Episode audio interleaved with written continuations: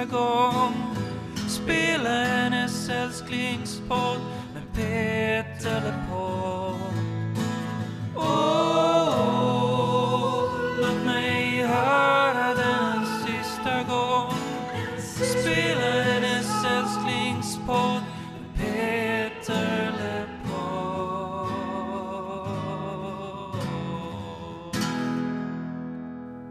Välkommen hem! Välkommen tillbaka till Peter LePod, podcasten som går igenom Peter LeMarcs diskografi och karriär. Vi gör nedslag i olika skivor och pratar med människor som har haft att göra med Peter och haft spännande roller inom musikbranschen på olika sätt. Så skulle man kunna sammanfatta det här vi håller på med. Och vi, det är alltså jag, Tony Savela och...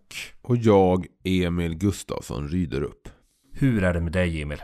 Ja, hur är det med mig? Det är helt okej. Jag befinner mig i Trollhättan. Något epicentrum för, eh, för Lemark på ett sätt. Och det blir väldigt mycket Lemark va, så fort man kommer hem till Trollhättan. Jag har ju nämnt diverse så här äh, platser och sånt när jag har passerat med min familj och sådär. Att ja, här spelade Peter Lemark. Och här spelade Peter Lemark. Här har Peter Lemark spelat. Jag vet också att eh, om man har följt oss på sociala medier så får man ofta följa med på de här eh, guidade rundturerna i Lemarks Trollhättan. Så att eh, återigen en uppmaning till folk att följa oss på exempelvis Instagram. Där får man eh, ofta sånt extra material. Men hör du, idag Emil, i dagens avsnitt så kan man väl ändå säga att vi ska djupdyka i svensk musikhistoria. Ja, verkligen. Vi har ju ett samtal framför oss med chefen för MNV eh, under tiden som Peter Lemark eh, var på det skivbolaget. Vi pratar alltså om eh, Jonas Sjöström. Ja, och Emil, där skulle jag säga är ännu en av de här fantastiskt roliga, spännande samtalen som vi har fått ha i den här podden. När vi har pratat med människor som har gjort ett, skulle jag säga, ganska avsevärt stort avtryck på svensk musikhistoria. Om man får vara så pass storslagen. Eh, MNV har ju varit ett väldigt viktigt bolag i svensk musikhistoria. Inte bara vad gäller jag menar genom Peter Lemark och, och, hans roll utan också för att de innan Jonas tid exempelvis eh, var ett av de två profilerade liksom bolagen som, som distribuerade svensk eller som, som spelade in och gav ut svensk proggmusik. Ja, och vill man djupdyka i eh, skivbolaget MNVs historia så finns ju den här boken Ljud från Vaxholm som vi också eh, refererar till i samtalet med Jonas. Mm. Som likt Peter Lemark eh, tackar hej då och lämnar MNV efter Nio Broars väg. Så blir det att vi också knyter ihop säcken som är Peter Lemarks MNV-period här. Ja, verkligen. Och det här blir ju, jag menar nu när podden ger sig vidare i kronologin sen så kommer vi in på lite nya spännande tider. Så det här blir verkligen ett bokslut i och med den här intervjun. Men jag vill bara också, om, om det här är på något sätt att vi knyter säcken på MNV-perioden och vi nu tackar också hej då till eh, på något sätt Nio Broars väg här. Så vill jag bara ta upp två saker som inte hans få med i förra avsnittet. Men som ändå på något sätt kanske går att få med här om det är okej okay, Tony. Absolut. För det är så att jag kontaktade två stycken, man kan väl säga personer i och med Nio väg. Men han inte få svar innan vi spelade in avsnitt två där. Det ena är inte så spännande, men jag skrev till Semper Barnmat. För jag blev lite nyfiken där med tanke på att Peter Lemark då nämner Semper eh, eh, i låten Du och jag mot världen. Så blev jag bara helt sugen, men hur var det att vara på marknadsavdelningen på Semper på slutet av 90-talet när den här hitsingen rullade på radion? Ja, kul. Tyvärr fick jag bara svaret att de minns inte så mycket mer än att de uppskattade det förstås. Så det var inte så spännande. Jag hade hoppats att de hade suttit med någon så här Vi måste få in Peter Lemark till våra nästa reklamfilm. Man, man hade velat se liksom en, en så här försäljningskurva av deras produkter. Ja, jag vill ha skickat något, något sånt där, precis, någon sån där diagram för hur försäljningen bara sköt i höjden 1997. Så det var det, men sen också så blev jag väldigt nyfiken för att vi refererar i eh, vårt, vår diskussion om Nio Broars väg till en recension i DN som är en sågning av skivan. Och då till den här skribenten och recensenten Carolina Ramqvist. Som då eh, sågade Niobroars väg. För jag blev nyfiken på så här, har vi en till Tommy Jeppson här? Aha. Är det en Tommy Jeppson 2 som fortfarande inte sett storheten? Så jag skrev till henne och frågade detta. Och sent om sidor så fick jag ett svar. Ska jag läsa det här svaret? Ja, men gör det. Eh, För jag ställde då frågan om hon hade upp, lärt sig uppskatta skivan och Peter Lemark mer med åldern. Eh, Jag förutsatte att hon var ung och därför inte tyckte om Peter Lemark. Hon svarar. Jag tyckte mycket om Peter Lemark när jag var ännu yngre, mellanstadiet, på 80-talet. Hade nog en bild av att han alltid skulle låta så. Kommer inte ihåg recensionen, men när jag lyssnar lite på Nio Broars väg nu, alltså hon har då lyssnat lite efter min fråga, vilket är trevligt, tänker jag att den nog var för trallig och lekfull för mig. Ville nog att han skulle vara mer minimalistisk, du vet Eldkvarn, Maria Fredriksson-pop från 86-88, om du fattar vad jag menar med det. Kan tänka mig att det, att det jag gillade var närmare gränsen och skivorna före den. Uh, och sen skriver hon att hon var mycket trött på genren ett tag. Nu lyssnar jag på honom ibland. Men som han låter på just den skivan passar fortfarande inte mig. Så jag känner ändå att uh, det är ändå en människa som uppskattar Petter Mark. Ja, det, det kan man åtminstone liksom respektera. Alla behöver ju inte gilla alla skivor. Men eh, det är väl ändå kul att hon kan visa lite varma känslor för Peter Lemark än, det här lustmordet, om man får säga att den sågningen var. Nej men precis, så det, så det vill jag ändå få in här nu då när vi ändå får en sista chans att kanske eh, prata lite om Nio Broars väg. Ehm, men tillbaka till då eh, dagens avsnitt. Låt oss då göra som så att vi djupdyker in i den här berättelsen om Jonas Sjöströms över 20 år på skivbolaget MNV.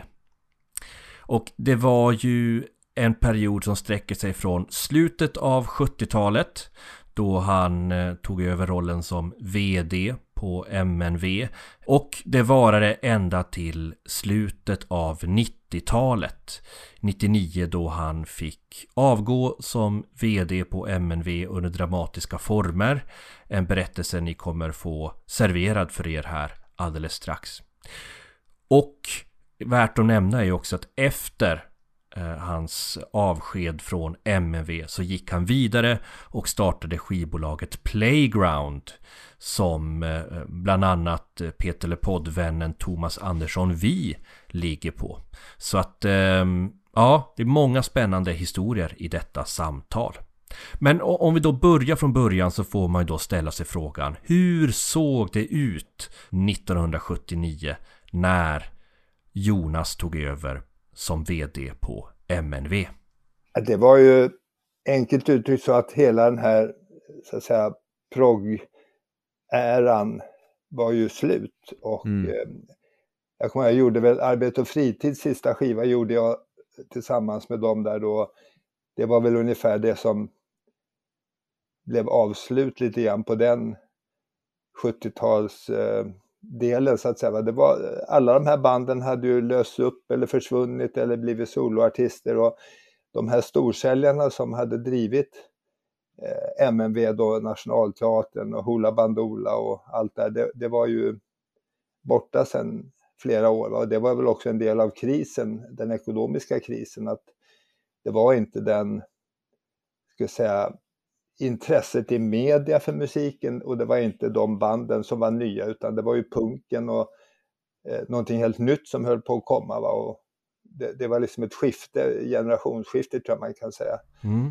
Så att eh, bland de grejerna vi gjorde ganska tidigt var ju typ alltså nya punkbanden då, KSMB och vi gjorde den här Oasen-samlingen när vi där de ockuperade Oasen i Rågsved och så vidare, där vi spelade in dem med Ebba Grön och allihopa. Va, och det, var, det var ett skifte tror jag, så att vi började bygga någonting ganska nytt. Men, men när du då kom in och liksom kände att någonting nytt behövde hända Var det så att du såg att det fanns en, en marknad, ett, ett gapande hål för exempelvis den här punken? Eller var det så att det var musik du själv uppskattade och därför ville satsa på? Det fanns givetvis ett inslag av att det här borde vi göra, det förväntas att vi ska göra Mullvadsoperan eller kåklåtar eller Nej till kärnkraft och så här, att vi var ett bolag som var öppet för den typen av idéer. Så när folk kom med sådana idéer så var det väl kanske låg i, i, i, i vindens riktning att man förväntade sig att vi skulle göra dem. Va? Men det var ju hela tiden så att MNV och de som jobbade där, oavsett om det var Mats G Bengtsson eller Leif Nylén eller Roger Wallis eller Kia Torpe eller någon annan, så, så var det ju personer med starka egna smaker och intressen och vad man tyckte var bra och, och intressant musik. Och det, så fortsatte det med Lise Jörgensen och mig och de som jobbade där. Så det var ju hela tiden ett, ett starkt personligt intresse. Så att, visst, för vi avspeglar ju tiden och ville avspegla vad som hände. Men det var inte så att vi var ute och liksom gjorde dokumentärinspelningar för att avspela tiden, utan vi, vi gick ju på de artister vi, vi kände var intressanta och som hade något att berätta. Men eh, i boken säger du att eh, MNV alltid levt på marginalen och så. Stämmer det då att eh, för Mikael Wiehe pratar också om att det fanns ett fåtal stora artister som subventionerade eh, resten av skapandet som pågick i bolaget. Det var ju så att när proggen slog igenom och hela musikrörelsen var på, på, på topp så att säga så fanns det ju ett mediaintresse för det som var väldigt stort det blev ju väldigt mycket gratis uppmärksamhet och därmed så sålde ju ganska mycket eh, saker, kanske mer än de hade gjort i en annan tid så att säga. Man åkte, man åkte ju med i det, i det tåget så att säga. Va? Men, men eh, det här subventionera är ett ord jag tycker jätteilla om, för men det är ju hela vitsen med att ha ett bokförlag eller skivbolag eller filmbolag, det är att man satsar ju på en väldig massa olika saker. Statistiskt sett så är det en på tio som går mm. med överskott eller kanske om man har tur en på åtta. Det är ju liksom hela vitsen att man ska ha en bred utgivning av musik eller böcker för att mm. det är ju det som är det roliga. Om då de som säljer mycket tycker att de subventionerar de andra, eh, det tycker jag är, det är ju själva vitsen med att vara på ett sånt bolag, annars kan man väl göra det själv. Ja, jag tror, jag tror dock Mikael Wiehe äh, lägger fram det som något positivt. Ja, ja. Nej, men det, för mig är det odlat positivt. Det tror jag Mikael tyckte också. Jag gjorde ju, vi gjorde ju också skivor tillsammans senare sen. Så att, mm. eh, det övertygade vi samma, men det fanns aldrig liksom den här negativa konsekvensen av att någon hade framgång och någon gick det dåligt för att det var, det kände jag aldrig att det var någon konflikt på den tiden. Det blev mm. mer en konflikt senare. Mm. Eh, det fanns artister som senare tyckte att det var liksom fel att vi gjorde en massa dåliga skivor med sånt som inte sålde när de sålde. När man kollar på de album som gavs ut där i skiftet när du tog över så tycker jag ändå att man kan se MNVs Alltså att, att det är ändå ett arv som lever vidare eller att det är Även om det är nya genrer och artister som låter annorlunda så är det ofta artister som kanske har spelat samma roll som proggen har gjort tidigare. Alltså det vill säga att, att det har varit artister som har som har varit alternativa eller velat framföra alternativa budskap. Eh, jag tänker exempelvis på liksom Tant Strul och, och, Pink Champagne. Det är klart att de hade kanske inte kommit ut på EMI som ju jobbade liksom med helt annan typ av liksom måttstock vad som var bra och vad, som, vad man ville ge ut. Va? Vi var ju mycket mer intresserade av att spegla någonting nytt som händer. Vi var inte intresserade av disco eller liksom svensktopp eller vad vi nu ska kalla det. Va? Så det fanns ju en massa kommersiella genrer som var väldigt tydliga på den tiden. För oss var det alltid viktigt att hitta sådana artister som vi tyckte hade en väldigt personlig utstrålning men som också hade någonting att berätta och någonting att säga och som gärna då stod för någonting. Har man någonting att berätta så står man ju ofta för någonting kanske nytt. Intressantare då med tandstrulen än Millas mirakel om jag uttrycker mig så. Va? Så mm. att eh, det, det låg väl i vårt DNA. Vi ville vara lite, eh, hellre lite farliga och lite frontline än lite om eh, safe. N när kände du Jonas att det vände från det att du kom in? När kände du att du fick styr på skutan? Uh, oj, oj, det vet jag. Alltså, jag minns bara att vi jobbade, alla vi, Lissi och jag och eh, Jan-Olof och Kurta och sen Thomas Gabrielsson som var en väldigt viktig del som kom in sen och Ann-Marie. Alltså jag, jag minns vi jobbade stenhårt, jobba, jobba, jobba och det är klart det vände successivt när vi fick den här bredden med många som sålde hyfsat bra. Med KSMB kommer jag ihåg, de började sälja riktigt bra. Eh, Rika barn leka bäst gick jättebra. Eh, vi gjorde en massa skivor som liksom gick... På den tiden så snackade man om att om vi sålde 6-7 tusen så var det helt okej okay, och då gick vi kanske ihop och allt därutöver var, var liksom väldigt bra. Då fick vi ganska många skivor ett tag som kanske sålde 10-15 upp mot 20 000. Och det gjorde ju att det blev väldigt snabbt en väldigt stor förändring. Eh, sen ska vi också komma ihåg att eh, vi hade ju en vettig bas i den här katalogen vi hade och det som jag gjorde, som jag tog med mig så att säga, från samdistribution, det var att vi började licensiera in eh, repertoar från utlandet där Sam, Sam hade importerat skivor som jag då delvis hade sysslat med. Och nu gjorde jag istället licenser så att jag vet, jag övertalade till exempel New Order att, att licensiera, de ville ju inte låta någon tillverka det, så jag fick New Order att tillverka och gjorde licens på alla deras skivor. Det blev en väldigt stark eh, grej. The Smiths var en annan sånt band, Rough Trade. Så att vi fick ju liksom in en bredd som inte fanns. Så min tanke var väl att vi måste få en volym, en stadig volym så att vi liksom inte åker upp och ner med de här säsongssvängningarna som var. Man sålde ju merparten på hösten och så vidare. Mm. Och att varje enskild skiva var så stor, eh, hade så stor kommersiell betydelse för oss. Så att vi gav ut 10-15 skivor på ett år så om inte de här två största av dem slog då så blev det ju kris. Va? Men hade vi då 10 licenser hela tiden spritt över året som kom så, så gav det oss en helt annan stabilitet. Så det tror jag var receptet till framgång. Eh, lika mycket som att vi hade många skivor då som svenska skivor som också sålde ganska bra. Jag minns inte exakt alltså, men Wilmer X gick väl ganska bra och vi hade eh, Stefan Sundström kom in och vi, sen, sen kom ju då Peter och, och när han gjorde sin vita skivan då, Peter Lamarck, så det, det blev ju också en, en, en, riktigt stor framgång då som, jag minns inte exakt vad vi hamnade på, men över 50 000 och väldigt mycket på Svensktoppen eller på 10 topp och allt vad det hette. Va? Så det var, det var ju, då blev det väldigt mycket mer pengar plötsligt och då kunde vi utveckla hela bolaget på ett helt annat sätt. Men om vi då eh, har tagit oss då till mitten av 80-talet nu då och eh, när Peter anländer till MNV. Så, eh, för det är Tony Thorén som kommer till dig och säger att ni borde ge Peter Lemark en, en chans. Hade du Peter på din radar eh, som artist redan innan Tony kom? Kände du till Peter Lemark? Ja, det gjorde jag. Ja, han hade gjort två skivor där eh, på Trend eller vad de hette. Så att de hade jag lyssnat på, men, och de lyssnade på när, när Tony kom och pratade om det där. Men eh, han var inte på min radar som någon artist som jag liksom var ute och letade efter eller försökte kontakt med. Utan mm. det var to Tony som, som, som tyckte det och vi satt och lyssnade och uh, vi var nog överens om att han har en väldigt spännande röst och han skriver bra texter. Men Peter hade ju, hade ju ehm, varit rätt hyllad för de här första plattorna på Trend och så, men de hade ju inte sålt någonting. Låg, låg det honom i fatet, kände ni att... Nej, alltså för, för mig var det... Jag har alltid varit väldigt textintresserad och textdriven. Och jag tyckte Peter skrev bra texter och, och tycker jag fortfarande han skriver fantastiskt bra texter. Det, var, det är mer text och röst, utan för mig är det mycket liksom hur får man fram det där så att säga, som mm. finns där. Det, det, är ju ofta liksom svårt att...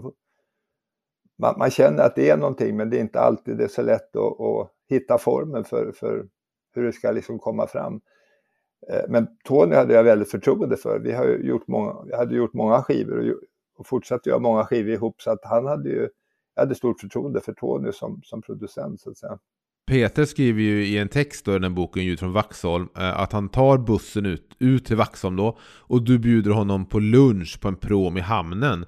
Vad minns du av det där första mötet med Peter? Så att det var en prom? Ja, ja just det, på, ja, på Vaxholms på båten, ja just det. Mm.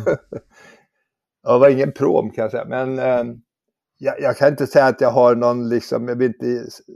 Jag, jag tycker Peter alltid var en väldigt sympatisk person och han har varit väldigt eh, ska säga, viljestark i, i, i det han, han vill göra. Samtidigt har han väl varit lite otrygg och det var han väl då också att, att han var lite otrygg i vart han hade inte hittat sig själv kanske riktigt i alla delar i musiken då. Mm. Ehm, så det fanns väl en, en, en, sån osäkerhet hos honom, men annars väldigt trevligt och sympatiskt och, och vettig person att ha att göra med.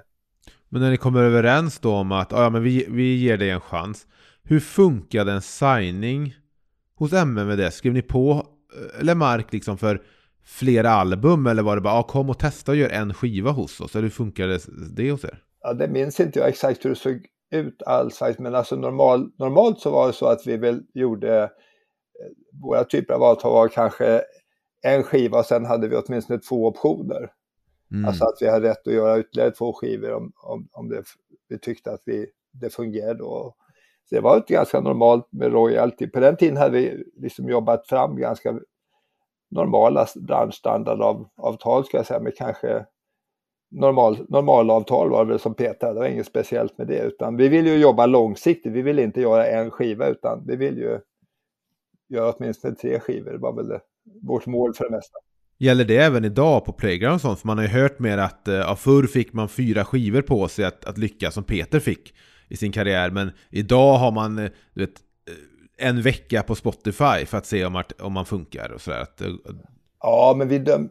jag, jag tror att du har nog väldigt rätt i att det, det, det är ju mycket mer um, komplext idag mot vad det var då. Va? Så att det, det, det, är andra förutsättningar, men jag tror inte man bedömer en artists framtid utifrån några veckor på Spotify, utan det är väl fortfarande så att man bedömer potentialen utifrån vad resultatet blev. Blev det en väldigt bra skiva, men den inte säljer, så försöker man ju igen. Men det är klart att om, om, om saker går väldigt, väldigt dåligt idag, eh, och, och man inte får någon respons alls så, så är det ju tufft att slå igenom så att säga. Mm. Det, det finns ingen liksom så här station riktigt att jobba på ibland utan det kan kännas ganska tungt när man inte säljer några fysiska skivor och sen Spotify-publiken eller streaming-publiken som är väldigt ung eh, helt enkelt inte lyssnar så, så blir det lite hopplöst för alla. Va? Vad ska vi satsa alla de här pengarna och ingen...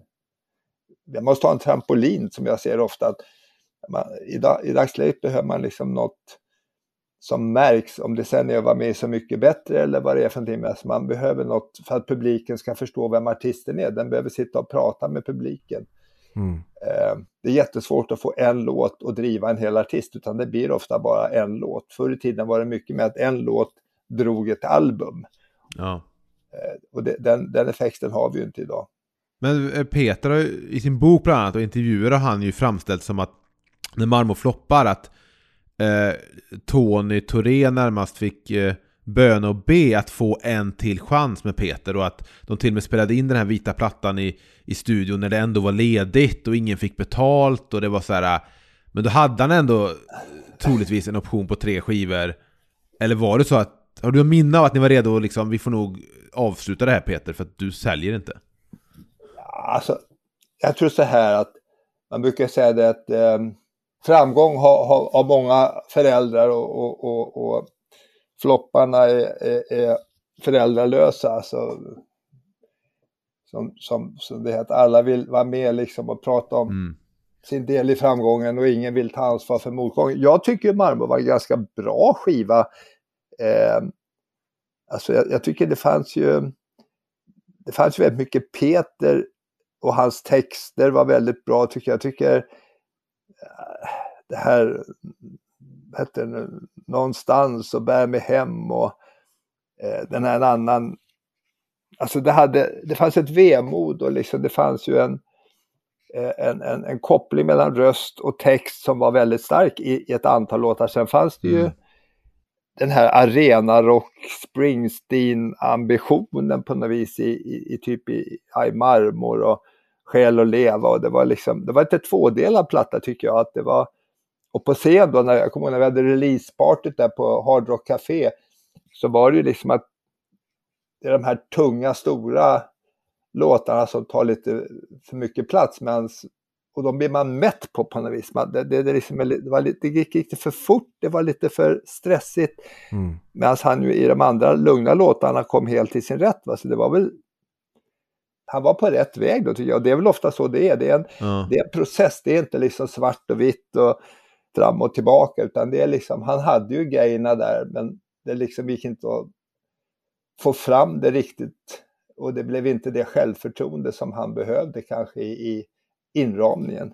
Nej, för även på den skivan, sista trendskivan som Ton Thorén producerade efter tusen timmar, redan Ja. där tycker jag att Peter Lemark finns i låtarna. Ja, så hade ja, han visst. tagit någon av dem och spelat in dem under, i början av 90-talet säger vi, så hade det varit klassiker idag.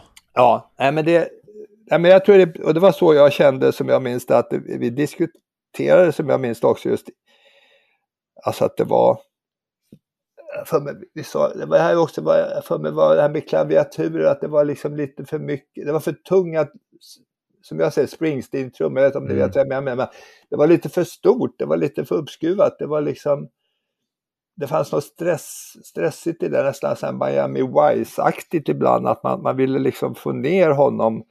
Han passar mycket bättre i något sånt här Van Morrison-land liksom än i, Mm. i Springsteen-land om jag säger så.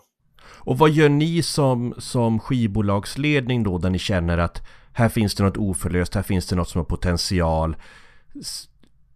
Alltså blir det diskussioner att ska vi pröva en annan producent eller ska vi ge... Vad, vad är det för möjl... Vad är det man som skivbolagsledning vill ge för möjligheter för att liksom förlösa det där, den där potentialen? Jag tror det var Peter själv tillsammans med, med Tony, då, men jag tror det var Peter själv som också förlöste det. Han hade säkert en race och kände vart... Han kände ju också vad, vad, när det gick åt rätt håll tror jag. Så att jag kände mig inte så delaktig i liksom eh, i- någon förlossning av Peter Mm. Men jag känner mig väl att jag hade en bra dialog tycker jag, med, och, och inte minst med Tony, eh, men också med Peter. Man var ändå vågade prata om de här sakerna att tona ner och få fram mer.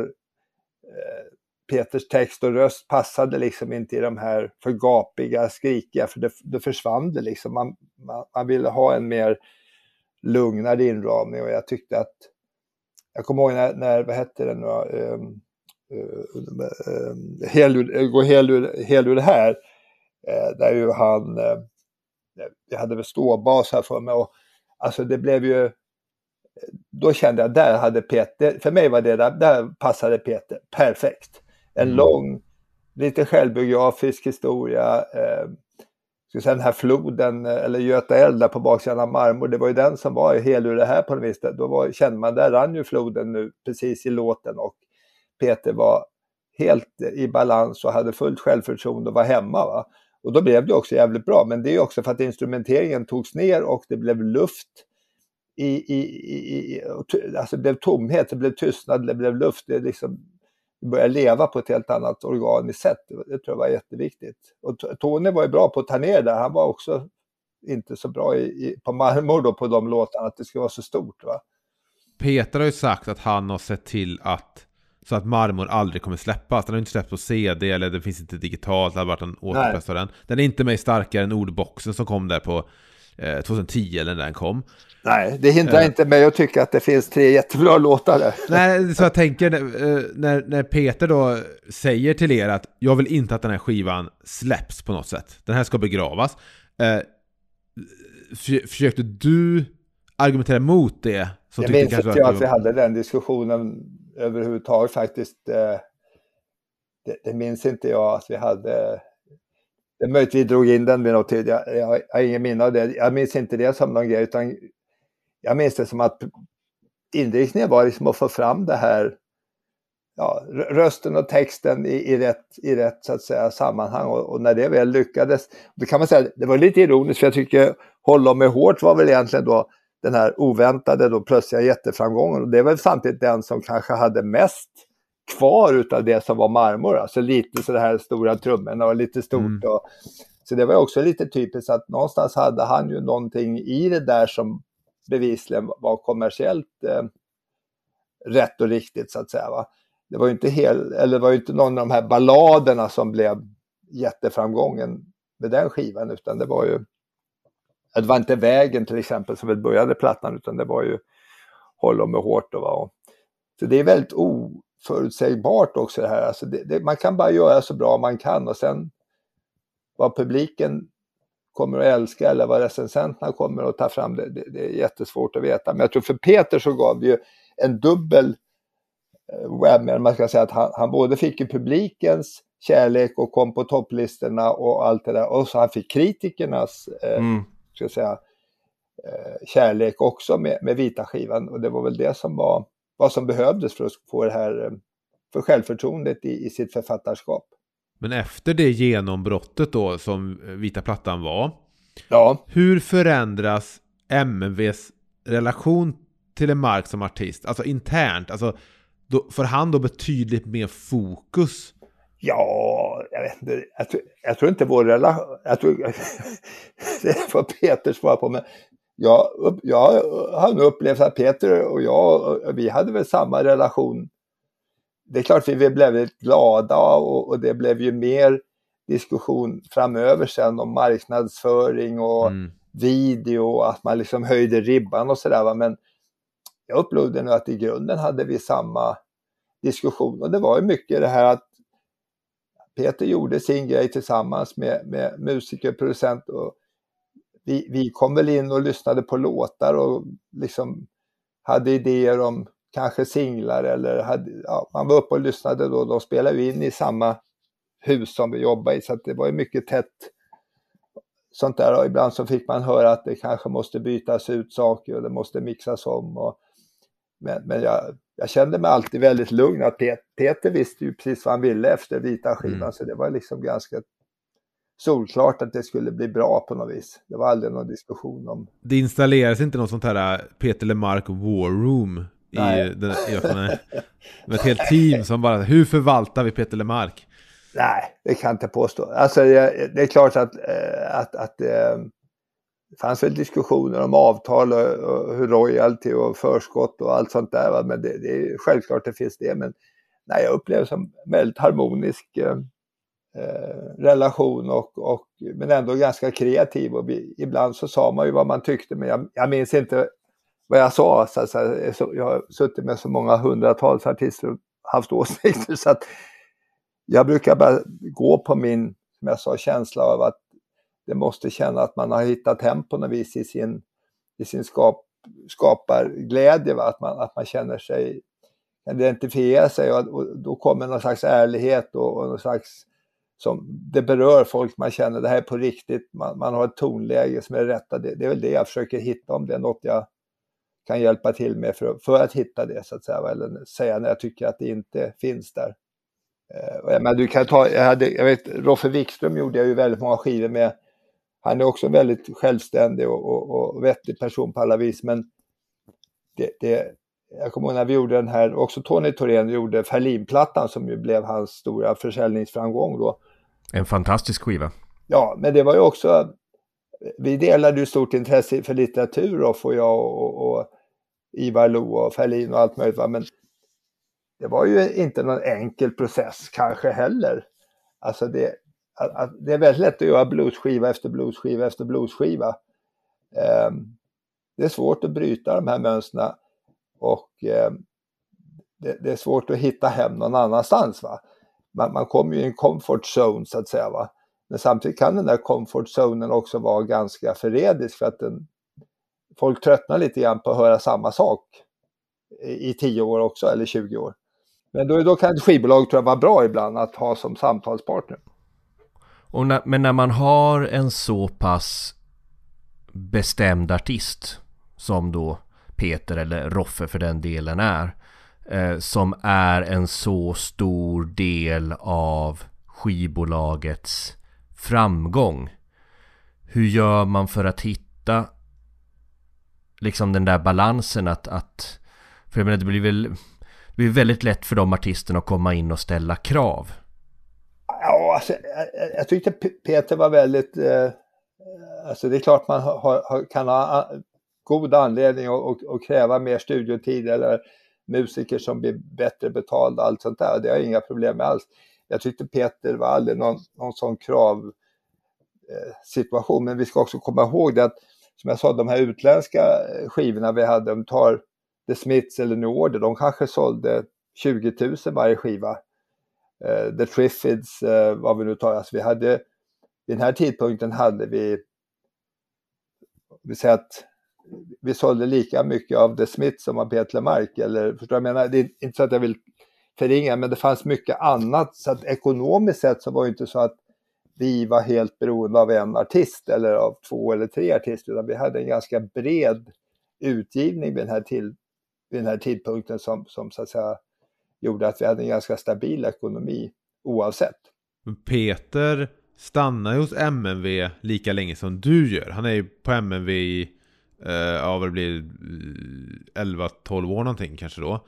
Men eh, vad man, fin, finns det någon rädsla eller någon oro för att han ska göra som när Neil Young lämnade Reprise för Geffen på 80-talet. Eller som när, för Tony Holgersson lämnar ju er efter scenen i månen och går över till eh, EMI till exempel. För han måste ju uppvaktats menar jag av andra bolag gissar jag under de här åren. Det gjorde han med, med, all, med all sannolikhet. Det, det tror jag också. Eh, EMI var ju de som för, som för det mesta och, och Kjell Andersson där som han gjorde sina de här samlingsskivorna som han tog med folk på för att liksom, ja, lära känna dem och, och komma närmare. Det var så Tony Holgersson och Kajsa och flera gjorde grejer där. Men, men så, så, funkar ju branschen, det är ju inget fel i det. Jag, jag, jag klandrar inte någon för, för det. Att artisterna ska ju så att säga presenteras möjligheter och erbjudas möjligheter. Och ibland är det pengar, ibland är det att få jobba med någon speciell producent och så vidare. Men ja, vi gjorde vårt bästa och jag, jag tyckte vi, vi hade en bra dialog med, med Peter, precis som med Nisse Hellberg på Wilmer X eller många artister, vi, Stefan Sundström och så. Vi, man, man, kan bara göra sitt bästa och sen får man ge och ta så att säga om det nu är mm. avtal eller krav på att göra videos eller turnésupport eller vad det är. Vad får man liksom bara hantera. Men jag tror att i grunden fanns, fanns det liksom inga personliga problem. Tvärtom så tror jag att många av artisterna tyckte att MNV var en ganska sund idé så att säga. Att det, det, det ägs av en förening som har till uppgift att och liksom göra spännande musik. Och vad tror du att det gav artisterna? Alltså vad, vad, för det var ju många som valde då att vara trogna till MNV. Vad var det de fick hos er som de inte fick hos de andra? På grund av det här, liksom exempelvis ägarformer. Nej, det, jag tror inte att man kan se att de fick något speciellt eller så, utan det var väl mer bara att i, i så fall att man var del av en, en atmosfär och liksom en, en, en, en diskussion om vad som, att man, man Peter, precis som Roffe, var ju involverad i styrelsen i, i bolaget sen så att säga, i, i, i föreningen om, om, vad vi skulle göra och inte skulle göra så att säga. Om vi, man var med och han hade ju ett inflytande så att säga över vad vi skulle syssla med, även om inte Peter på något vis var någon, någon vi kallar för, han var ingen som hade väldigt starka, starka åsikter om just det, men han, jag tror han kände sig delaktig, i, förstod vad vi gjorde och varför vi gjorde det. Hade ni bra julfester på MMV? ja, det måste det varit, för jag minns inga. men, jag har en fråga om Tony Holgersson. Um, för att eh, min mamma hade den Blå andetag väl, den EMI-skivan när jag växte upp och sen var det Tony som här som presenterade mig för honom på nytt när vi gick och såg honom på Liseberg. När han släppte en Nordic Noir för ett par år sedan. Ja. Och det, jag har känt lite som att, eh, för han släpper sin första skiva på MNV 89. Fanns det någon parallell hos er, alltså för honom och Peter Lemark? För det känns lite som att för mig i alla fall att det är lite samma typ av artist. Martin Holgersson var lite mer kanske en bad boy som rökte på omslaget medan Peter Lemark var lite mer kammad och eh, ja. sjöng om de här svåra, långa relationerna. Men hade ni någon tanke om att vi kanske kan få fram en ny Peter Lemark här av Tony? Nej, jag, jag tror inte, nej, jag, jag har aldrig liksom tänkt lite så. Och, och Tony hade väl, var väl lite mer bad boy än att han rökte.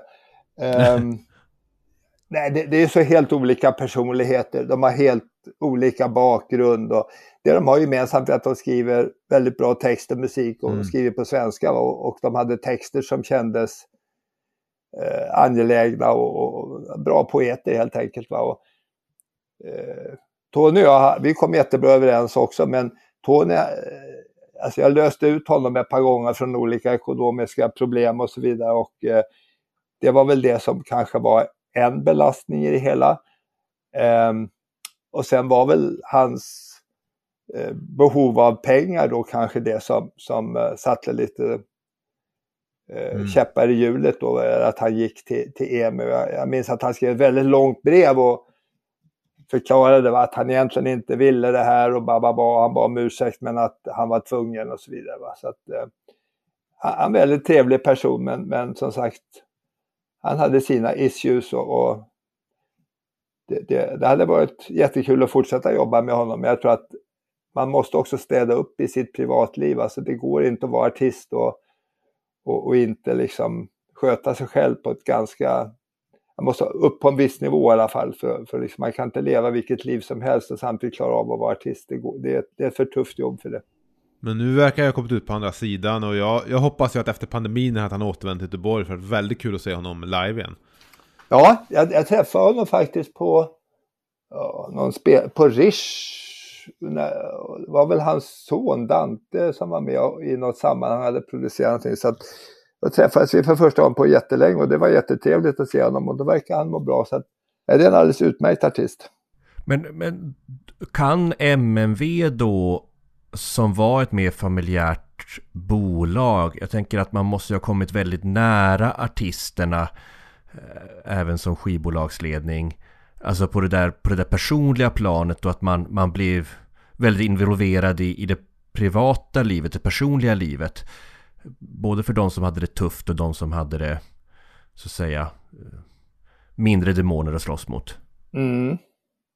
Jag tror det är som alltid, att oavsett om det är i släkten eller i jobbet, alltså man involverar sig så mycket som man orkar och, och, och tycker sig vilja. Va? Jag, jag har haft um, ambitionen alltid att, att ha ganska rejält avstånd mellan mig och artisterna. Jag, jag tycker inte artisten ska ha någon bästa vän som liksom jobbar på, på deras skivbolag eller är, är, är vd på deras skivbolag. Utan jag tycker att det ska kännas som att eh, min roll i alla fall ska ju vara att de ska kunna komma och prata med mig om det är problem av olika slag. Det kan vara att det är problem med en producent eller med distributionen eller med den som gör omslag eller marknaden. Man ska liksom ha jag, jag, och samma gäller deras personliga, jag vill inte vara så involverad i, i, eller styra deras liv på något vis, jag vill liksom vara ganska på avstånd och den som kan hjälpa till att ta vettiga beslut med, med, med vettigt avstånd i, i bedömningen av vad som är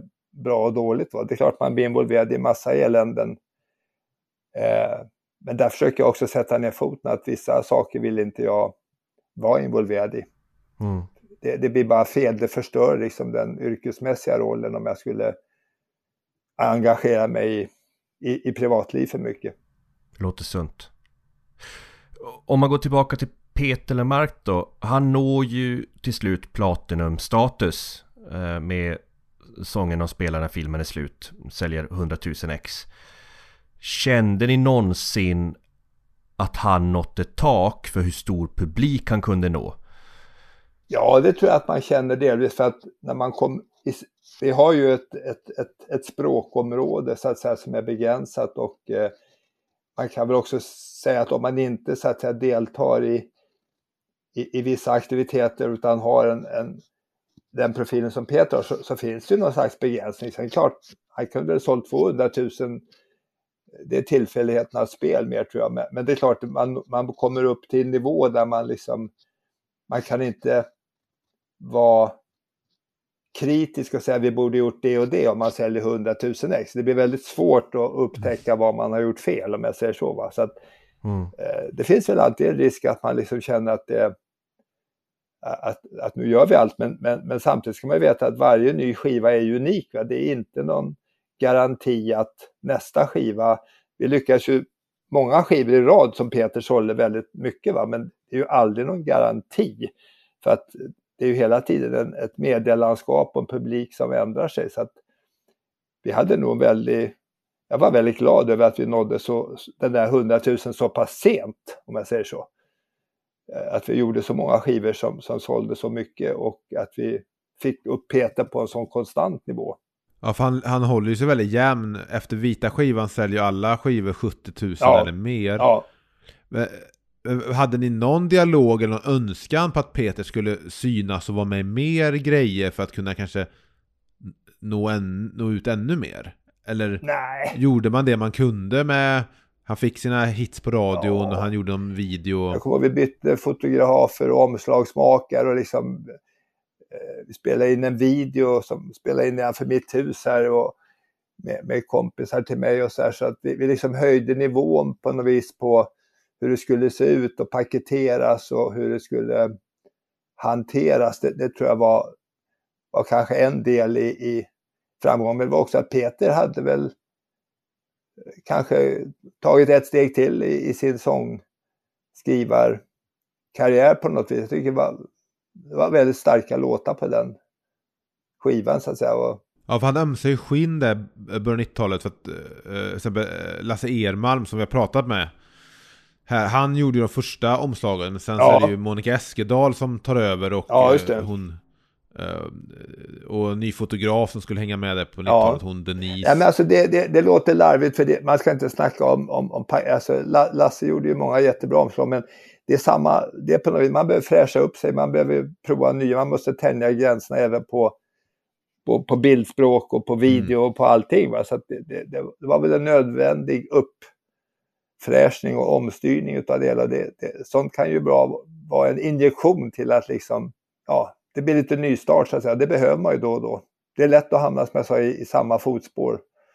Peter nämner i boken i sin text att ehm, eh, bolaget levde lite på marginalerna ibland då, MNV. Och att eh, han fick vid tillfällen eh, få sin royalty i efterskott för att det skulle finnas pengar till eh, semesterpengar till personalen. Han har också sagt att skivan Det finns inget bättre var planerad att släppas från hans sida 93 men han släppte den tidigare för att ni skulle kunna få ut jullönerna. Och sådär. Så fan, var ändå, fungerade ändå Peter som så en sista utväg när, när det var ebb i kassan? Alltså jag, jag har, jag, har, jag, jag har verkligen ingen, ingen minnesbild av det där. Alltså jag, jag tror att det finns bra historier i, i många bra historier i branschen. Jag, det, det, det är självklart var så att Peter hade stor betydelse. Om han skulle ha en och en halv miljon i royalty, bara för att ta någon siffra, Mm. och, och eh, vi hade ebb i kassan och kunde betala ut eh, 500 000 och 500 000 14 dagar senare. Det hände säkert. Och, Mm. och då är klart, då var han en väldigt viktig del i att få det hela att fungera. Så det var han säkert. Jag, jag minns inte det, men det var han säkert. Och eh, däremot så, så, så var vår ekonomi, måste jag nog ändå påstå, ganska stabil under de här åren. Det var ju svängningar på grund av säsongssvängningar. Så att Mm. om vi säger att vi gav ut en Peter Lemark-skiva som sålde eh, 70 000 i, i oktober, november, december. Sen skulle Peter i, i, i mars ha all sin royalty. Eh, och då hade vi kanske precis fått in de där pengarna. Eh, så att det, det fanns ju den fluktuationen. Hade man då massa andra saker i produktion samtidigt, så det kunde säkert hända. Va? Men, men ändå så var situationen ganska stabil måste jag säga. Så att det var väl också lite att vi... eh, det var en bra... Det var väl en, en, en, en, sanning som späddes på då kanske, lite grann. Det, det ju, finns ju det där gamla uttrycket att eh, ingen historia är för bra för att vara sann. Nej, det finns det. Och jag, har hört historier om eh, en av våra tekniker, den älskade Roffe att berätta, som var att, att vi hade problem med att den tekniken eh, då eh, drack för mycket. Och att han vid något tillfälle när Roffe skulle börja spela in var så full så han inte hittade 24-kanalsbandspelaren som ju då är en, en gånger två meter stor. Eh, och det låter ju bra som historia men jag tror knappast det var sant. Eh, jag tror i eh, Roffe Wikströms text som han har skrivit eh, i boken Den ljud från Vaxholm där pratar han just om det när han skulle komma och lägga något solo eller vad det var och tekniken hade supit kvällen Ja. innan och inte dök upp och... Jo, Ehm, men alltså det fanns bad boys eh, hos artister, hos musiker, hos producenter och även hos anställda. Det, det ska erkännas att det, alla var, var, hade sina stunder och eh, jag tror det var väl lite sådär, om en anställd eh, eh, hade gjort bort sig på det viset så var det lite mer sensation. En artist var lite mer förväntad. Men hur funkar det med samtalet inför skivor? För att olika albumproduktioner kostar såklart olika mycket beroende på vad man behöver till låtarna och sådär, till produktionen. Var det en diskussion man hade inför varje album? Eller fanns det något snitt som man utgick från att en Peter Mark-skiva kostar så här mycket, en Wilmer X-skiva kostar så här mycket? Ja, alltså man gör ju en budget och eh, den bygger på ett grundfundament som ju var, om vi hade egen studio så var det ju hur många veckor i studio man hade så att säga. Att eh, en, en del utav, säg KSMB kanske spelade in ett, ett, album på tio dagar, en vecka. Eh, Wilmer X eh, kanske tre veckor och Peter kanske gjorde det på fem, sex veckor sedan och så vidare. Det var ju lite olika och, och, och då var man ju generös givetvis med, med den tiden mm. det skulle ta för att det skulle liksom bli, bli, bra så att säga och att det skulle kännas eh, lugnt. Um, så det var väl den, den, den, ena delen. Den andra var ju marknadsföringsbiten.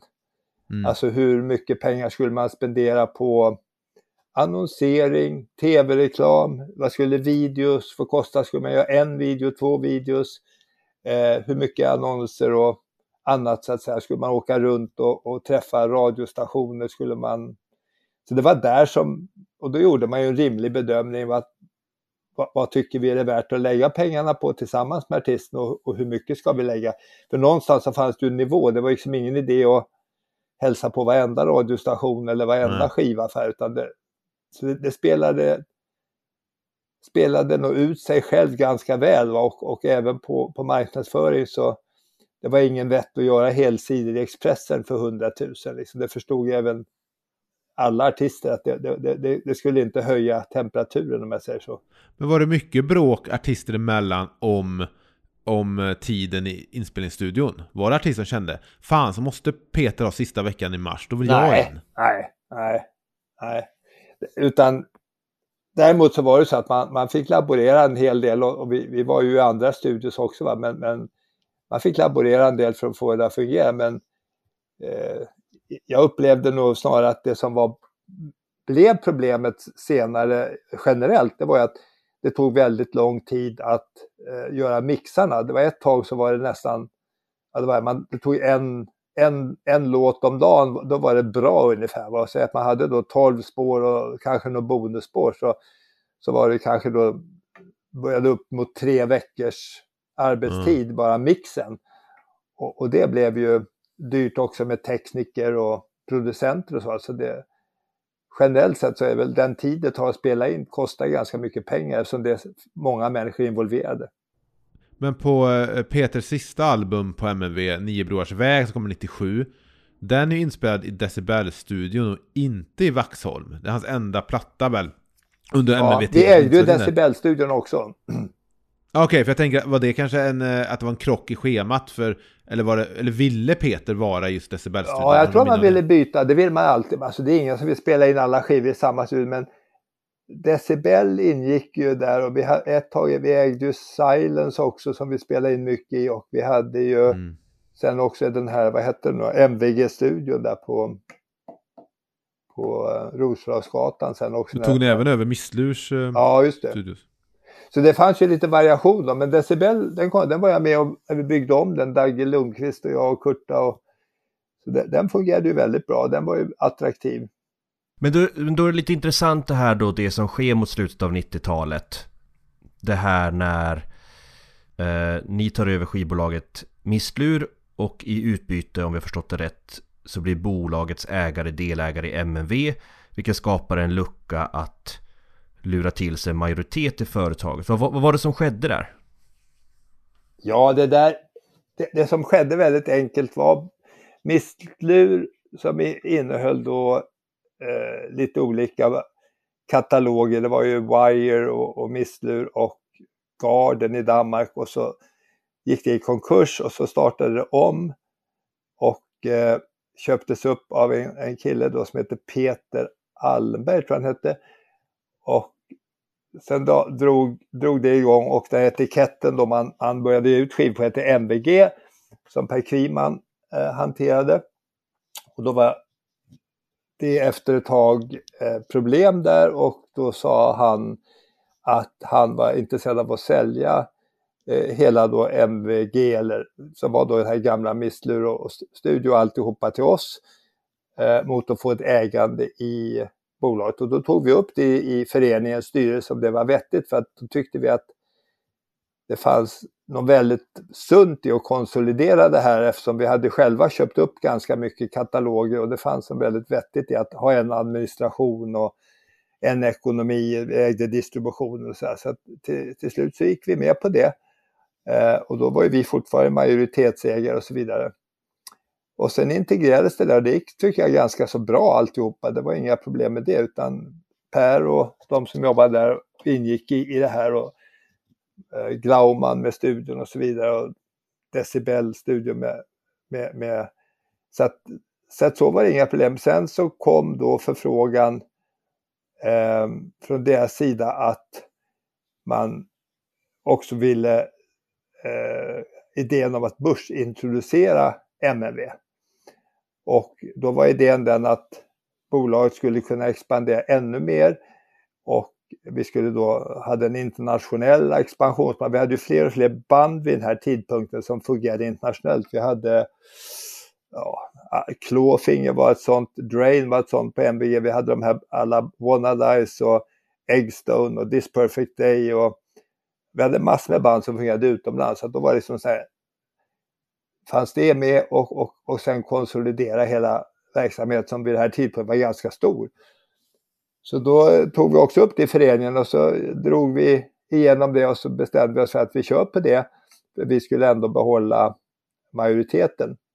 Och det kan man ju säga kanske var ett misstag eller inte, men när vi väl sen hade gjort det, då hände detta att de här som då skulle aldrig vara mer än 35 eh, procent utav ägandet, de gick och köpte upp aktier via bulvaner i utlandet. Och sen så kom de till oss och sa efter, och nu var det var ett, ett och ett halvt år, att nu har vi tagit kontroll över 50,1 procent av aktierna i det här bolaget. Och nu vill vi att ni gör så här och så här, vilket då var att vi skulle träffa en investmentbank i USA och sälja hela bolaget. Och det gjorde då att vi sa, vad fan sysslar ni med? Och sen var det var striden igång så att säga. Det låter som en så här plott från en film. Ja, det kändes ju så. Jag, jag kommer ihåg när Torgny och jag var uppe hos dem och de meddelade det här, då, då, kände man som att det, det, här var liksom värre än Hollywood. Ja, men hur, ett så tyckte jag, hur, hur, hur, hur dumma kan man vara? Jag hade nästan lust att spöa upp dem rakt upp och ner fysiskt. Eh, men också liksom vilket oansvar, vilken total hänsyns, eh, häns, eh, hänsynslöshet mot oss som jobbade med det här av, av, av rätt orsaker så att säga och för, för att vi gillade det och så vidare. Att bara då gå in och göra pengar på det här, va? det kändes verkligen förnedrande. Så att då bestämde vi oss för att de här jävlarna ska vi straffa ut ordentligt. Alltså någon, det är verkligen, ni har med hjärtats lust skapat ett företag och sen så kommer någon in av ren kapitalvinst. Ja, det var bara och det. Och vill riva ner ja. det. Det var bara, de, de, skulle, ja, de skulle sälja det till någon annan och det var förmodligen någon av majorbolagen som hade köpt det och göra sig en rejäl jävla hacka. Det var hela idén. Och vad gjorde du då? Vad, vad hände då? Ja, först så sa vi då att eh, vinna tid, låt oss se om vi kan åtminstone, alltså själva idén var ju så grundlöst dum för att hela, hade vi blivit en del i ett majorbolag så hade ju liksom alla de här avtalen med de utländska bolagen upphört direkt. Eh, sannolikt hade även en del av våra eh, svenska eller nordiska artister lämnat oss direkt. Så att det var ju liksom feltänkt, för vi var ju det alternativet då, det independent-alternativet i Norden. Och mycket av vår verksamhet vid den här tidpunkten byggde på att vi var just det. Eh, så det var grundfelet, men nummer två så sa vi, kan vi då försöka hitta en alternativ lösning. Om ni vill komma ut ur det här och ni vill ha pengar, låt mig titta om vi kan hitta en alternativ lösning med en ägare som funkar för oss och för verksamheten. Och då pratade jag med Martin Mills som äger Beggars Banket och Daniel Miller som äger Mute. Så då var, vi hade alltså Depeche Mode. och eh, med Michael Huntje som ägde ett bolag som heter Edel i Tyskland. Och förklarade situationen vi skulle göra. Och Eh, Michael hade då väldigt mycket pengar vid den här tidpunkten så han åkte och träffade de här killarna och vi var på Arlanda tillsammans. Och han gav dem, som jag tyckte, ett helt fantastiskt erbjudande. Men eh, de tjafsade och, och, och, började snacka om att nej, de ville ha mer och ville ha mer. Så då sa Michael, nej nu tar jag planet och åker. Och eh, antingen så är det ja eller så är det nej, för då är jag inte intresserad och diskutera här någonsin mer. Och de lät honom gå och trodde att han skulle liksom ringa tillbaka, men han sket i det och ringde i mig istället och sa de här ska du inte jobba med. Det är bara skitstövlar. Eh, säg hur mycket pengar du behöver och starta ett nytt bolag istället. Ah, och då inleds Playground? Ja, då, då kan vi säga, då, då, då, då förstod vi att det skulle liksom inte gå att hitta en, för den lösningen var både ekonomiskt och på alla vis så, så strålande bra för de här killarna som skulle kunna gå hem och tjäna 30-40 miljoner över natt. Så att när de sa nej till det så förstod jag att det var ju bara girigheten som styrde i deras beteende och eh, då, då, då, då, avslutade vi, och de tyckte dessutom då att jag stod jag var för bunden till det här alternativet och att jag liksom var pro att vi skulle acceptera ett för lågt pris, babba, babba, ba. Så då ville de inte ha kvar mig som chef och jag ville inte vara kvar där heller, så då eh, avslutade vi det hela. Och jag gick därifrån och eh, satte istället då, eh, fick ju inte jag jobba i Sverige, men jag fick ju diskutera och starta ett bolag. Så jag diskuterade och starta bolag med de här tre killarna och de tre gick sen in som ägare i ett nytt bolag som vi startade och det, land, eller det landade i att, eh, jag tror det var första juni så startade vi Playground. Så det var bara fyra månader emellan där så satte vi igång det och då följde ju ett 20-tal personer från MFV med så att säga i den starten. Så vi startade ju med bolag i alla fyra nordiska länderna på en gång. Såg du då Playground som en chans att kunna skapa det du ville att MV skulle bli. Ja. Fast samtidigt så var vi väldigt tydliga med att vi inte skulle så att säga försöka att ta över några artister utan liksom, eller göra någon, utan vi bara sa vi, vi, vi, vi startar på nytt men vi hade den här utländska representationen som grund i det hela så att säga, att vi representerade många utländska bolag. Så det var egentligen, vi startade som ett, ett bolag som representerade utländska bolag och sen började vi signa artister när vi väl var på plats. Va? Sen hade vi också tur att Lasse som Tengroth som följde med mig då som var A&R på, på MNV på den tiden, han eh, fick ju ganska snabbt efter två år var det väl, så var det väl det, här, det finska bandet Erasmus som han fick en enorm framgång mm. med som väl sålde närmare mm. ja, en och en halv, två miljoner skivor. Så att, eh, ja, det lossnade ganska fort på en helt annan nivå dessutom. Försökte ni inte få över eh, Peter gjorde ju, Peter Lemark gjorde ju bytet till Sony. Försökte ni få över honom på Playground? Nej. Vi, vi, vi, vi hade ju massa sådana här konstiga avtal så, så vi, vi, vi ville och vågade inte hålla på och prata med, med artisterna. Utan eh, det, det, vi, vi kände att det var, vi, vi ville liksom inte bli anklagade för att hålla på och sno artister och sådär, utan nej. Okej, så ni var inte med i diskussionen då när han sonderade terrängen för ett nytt bolag? Ja, vi var med, vi var med i diskussionen, det, det, är mycket möjligt, men alltså, det var inget som var på vår agenda på den tiden. Eh, utan det var ju att starta bolaget och komma igång. Va? Så att mellan 2000 och 2004 så var det liksom andra saker som var i fokus. Sen började vi tänka mer på den svenska artistutvecklingen. Men eh, mellan då när du startar Playground till nu så har ju eh, skivindustrin eh, förändrats totalt på många sätt. Känner du fortfarande din roll som den var då och slutet på MNV och idag, att du ändå har samma roll eller har du fått ett helt nytt yrke? Nej, jag tycker det är väl samma roll. Alltså, jag kan säga så här också att jag kände ju lite grann det här att um, alltså säga, vara marxistisk, att det är klart, den som äger produktionsmedlen styr den som har pengar, alltså det är pengar som styr. Så jag kände också att det var väldigt viktigt att vi själva var med och ägde här och att jag litade mer på mig själv och Torgny och, och, och Lars-Åke och de anställda. Så att det var viktigt att det var vi själva som mm. bestämde och styrde. Va? Att, att vi inte skulle vara finansierade av någon annan. Och att vi då finansierades av Michael Hanches och Edel och att de var delägare precis som eh, Beggars Banket och Mute. Det kändes som en styrka för de personerna hade extremt högt förtroende för. Alltså jag verkligen tyckte de var eh, bra människor som jag litade på och de har visat sig vara bra människor som jag har gått att lita på. Vi jobbar ihop, eh, jobbade ihop sen i, i alla år så att säga. Så att det, det, jag tror att om att hitta bra människor och känna sig trygg, ungefär som en artist. Va? Så måste man som anställd eller vd eller delägare känna sig trygg med dem man jobbar med. I boken Ljud från Vaxholm så döper ju Peter sin text till MNV var mitt livs stora kärlek. Ja. Känner du samma? Det är klart att alltså, när jag började där så var vi som sagt eh, en halvtidsekonom och en tekniker. Va? Och sen kom Lissi Jörgensen och jag in och sen byggde vi upp ett bolag som när jag gick därifrån då var på börsen och hade ja, 100 anställda och fyra studios och, och liksom 180 miljoner i omsättning. Det är klart att det var en, en resa som jag la ner en enorm massa energi på att lyckas med. Mm.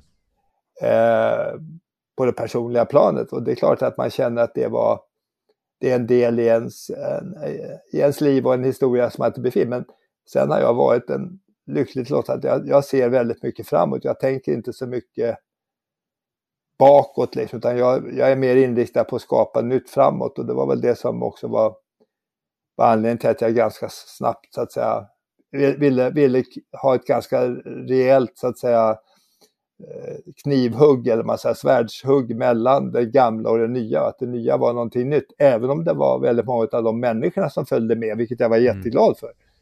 Så var det ändå någonting nytt. Och inte ett, ett så att säga musikrörelsens MNV utan det var, det var någonting nytt det här. Och idag finns väl MNV väl bara ett, ett, någon sorts eh, paraply för katalogtitlar idag väl? De, har väl ingen, de fungerar väl inte som bolag längre väl? Nej, MNV har inte funnits som bolag på väldigt lång tid. Det ägs av Universal, det såldes ja. till Universal i slutändan. Och det visar ju också att det, det fanns ju liksom ingen styrkraft i det här. Man bytte vd och man ändrade om. Men ganska snart så la man ju ner alltihopa så att eh, det tog ju inte många år innan det var helt under isen tyvärr. Va? Och, eh, alltså det är sådär, företag måste ju ha en vilja. Om det inte finns personer som vill någonting utan det bara finns liksom, man är anställd och det är någon, någon, någon, någon människa som, som är någon eh, finansiär som driver det men liksom inte har någon passion. sådana där bolag upphör Det går inte att driva bokförlag och skivbolag eller vad det nu är utan passion. Det, det är jag helt övertygad om. Och vad är det som har gjort dig så passionerad med, till att driva skivbolag? Vad, vad är det som har gjort att, att alla de här åren, det här livsverket har varit så, har gjort dig så driven till att göra det? Äh, det skulle andra svara på. Alltså, jag, jag, jag, om, jag, jag har lätt att umgås med människor, jag har lätt att få människor med mig. Jag har lätt att få väldigt många olika typer av människor med mig. Det är väl i så fall den egenskapen att, att liksom eh, ena människor i olika typer av ambitioner och mål och att, att ganska envis på att genomföra det. Va? Så att, eh, jag tror det är den personliga egenskapen. Men i botten är jag ju jätteintresserad. Jag studerade ju eh, litteraturhistoria, litteraturvetenskap på, på, på, universitetet och jag läste eh, ja, alltså 80 poäng i litteraturhistoria och höll på och skrev i olika tidskrifter. Alltså jag är väldigt intresserad av text och böcker och, och läser väldigt mycket. Så att för mig har det också varit väldigt mycket att hitta intressanta eh, textförfattare som, som gör bra musik. Jag gillar musik, jag gillar texter med Peter, Tony Holgersson, Plura,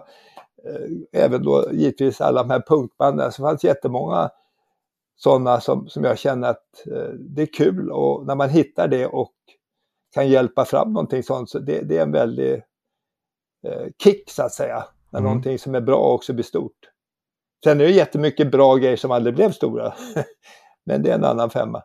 Har du eh, några sådana artister du önskar att du hade signat men ni tackade nej till? Ja, det finns ju massor vi, vi hade ju en lång diskussion med Kent innan de hette Kent, de hette väl Havsänglar. Havsänglar. Ja, mm. just det, det var Lasse som och det, var, det gjorde jag säkert bort mig. Lasse hade väldigt bra kontakt med dem, men det var väl också någonting som efter mycket demos och grejer, när vi väl skulle diskutera avtal så blev det något sånt här spel mellan olika skivbolag och sådär. Och jag, jag, vet inte, jag kan ibland vara ganska trött på sånt och bli ganska barsk och liksom bli så här, ja men take it or leave it, jag orkar inte hålla på och dividera om den här skiten längre. Och det kanske jag var mot Kent då. Så att det är möjligt. Men, eh, men det, det, jag gillar ju Kent, jag tycker de är, också det här med texterna, jag tycker det är, eh, ja, det är jävligt bra. Min avslutande fråga ska jag se vad Emil har sen, men eh, det finns en film som heter 24 hour party people, jag vet inte om du har sett den? Den handlar ja, om... det är Factory va? Precis, det handlar ja, det. om grundaren Tony Wilson där som startade The Factory. Ja, honom har jag träffat många gånger. Ja, det är så. Ja. Och, och, då är min fråga, finns det en film om eh, Jonas som tar över MNV och den resan? Finns det en film där? Så dåliga filmer görs inte, nej. det tror jag inte. Men jag kan säga att han... Jag kommer ihåg när jag var i... Eh, vi jobbade i många, många år med, med, med, med Factory där och det var ju Rob Gretton som var New Orders manager som var den jag gjorde själva grunden. Men sen var jag ju och hälsade på där, ja, jag vet inte, tiotal gånger kanske, men jag kommer ihåg när han, Tony visade mig det, det här nya kontoret de hade gjort i en gammal industribyggnad och där i, i Manchester. Och det var sådana här, alla hade workstations, det var ju så här, man bara drog fram liksom liksom fantastiska kateter ungefär som stod in. Och det var liksom space för det och space för det. Och, det var, och då kände jag bara lite så här, han var urtrevlig och väldigt sympatisk men då kände jag att nu har det här gått överstyr. Alltså det blev en designhistoria av hela Factory till slut. Där liksom byggnaden på något vis och pengarna bara försvann in i någon slags designdröm. Så att det, man får ju inte vara för passionerad heller, om du förstår vad jag menar. och, och, det var ju faktiskt Factorys lite fall tror jag, att det var för passionerat. Precis som mm. han, eh, vad hette han, eh, Peter Saville när han skulle omslag. Som, kommer vi väntade på något omslag, vi väntade så här typ 8-9 månader för han, han ville fixa till lite grann. Liksom, att det, det kom ingen release för att han, han var inte klar med omslaget. Så att det är också en fara. Man gäller att hitta, hitta en balans i allt det där passionen så att säga. Men eh, jag tror inte någon film om mig skulle vara bra. Jag, jag har också väldigt kort stubin så att det skulle vara ganska obehaglig film i vissa lägen. ja, du, du säger, jag har väl sagt att du har slitit ut fyra ekonomichefer. Det räcker inte. Nej. um, ja, men en avslutande fråga för mig, för att knyta tillbaka till Peter, är väl att Peter uh, har ju släppt, släppt ju sitt senaste album 2016, Den tunna tråden. Och har ju sagt då att tiden för Peter Lemark-album är förbi. Nej, bara, det tror jag inte. Ha, nej, för min fråga är, har du någon gång liksom i ett morgonmöte på Playground bara slängt ut att Fan, vi borde ta och knipa Lemark för ett album? Ja, eh, det har jag gjort, men jag skulle inte använda ordet knipa. men jag träffade, jag träffade Peter några gånger, jag träffades på någon Grammisgrej, så då tänkte jag det att vi, Eh, och jag har eh, eh, han som producerar sista albumet eh, pratar jag med också en hel del som vi är förläggare till. Så att, nej, men det skulle jag gärna göra ett nytt album med Peter, mycket gärna. Det, det, är nog dags för det, men det är nog Peter som känner när, när det är dags. Jag vet inte hur hans eh, situation är, men eh, jag ska, när coronan är över ska jag lova att jag ska ringa honom och äta en god lunch med honom så kan vi... Ja, ni kan ju åka till Vaxholm ihop, ta bussen. Ja, det kan vi också göra. Ja, då, för fan. Nej, det, och... Han har alltid varit sympatisk och trevlig så att det finns verkligen inga, inga annat än, än, än att det vore jättekul. Men det är också i sådana här relationer att man, man um, vad ska vi kalla det för, man, man, varje tid har sin liksom ekvation, har sin, eh, eh, man, man, hamnar i situationer och så jobbar man utifrån dem och så hamnar man inte i en situation, då, ja, då glöms den ju bort ibland så att säga. Så det är väl också det, jag har haft, både Peter och jag har säkert haft väldigt mycket annat att göra, så det har inte varit nostalgiläge, det kanske är lite nostalgiläge nu att titta på branschen och vad man har gjort och jag tycker Peter mm. gör fantastiskt bra skivor så det är en, en ära att få jobba med det. Ja, det hade ju väl varit en cirkel som slöts mm. ifall eh, Jonas hade fått möjlighet att arbeta med Peter igen. Och Peter att få möjligheten att jobba med Jonas. Ja, men exakt, exakt. Um, så då tackar vi Jonas Sjöström och skitkul att han ställde upp och pratade med oss och kunde nu då hjälpa oss att Eh, knyta ihop den här säcken då. Då tar vi alltså stänger det kapitlet i Peter Lemarks eh, karriär och eh, det kapitlet egentligen i svensk musikhistoria. Och så blickar vi framåt, eh, vidare mot det som kallas för de tysta åren. Men mer om det i nästa avsnitt. Vill ni komma i kontakt med oss så hör gärna av er på sociala medier. Vi finns på Facebook, Twitter, Instagram under namnet Peterlepodd och man kan också mejla oss på peterlepodd.gmail.com och vi får en del mejl under veckorna och det är alltid lika roligt. Vår intro och automusik, Emil, vem har gjort den? Ja, den är gjord av en person som heter Kristoffer Hedberg som spelar i bandet Easy October. Ett band som också har gjort en engelsk cover på Peter Lemarks ända till september. Den kan man leta efter på YouTube eller så kan man lyssna på vårt avsnitt nummer 19. Där vi pratar med Kristoffer och vi spelar låten. Ja, och då är det inte så mycket mer än att konstatera. Allt är bra nu. Gitarr solo.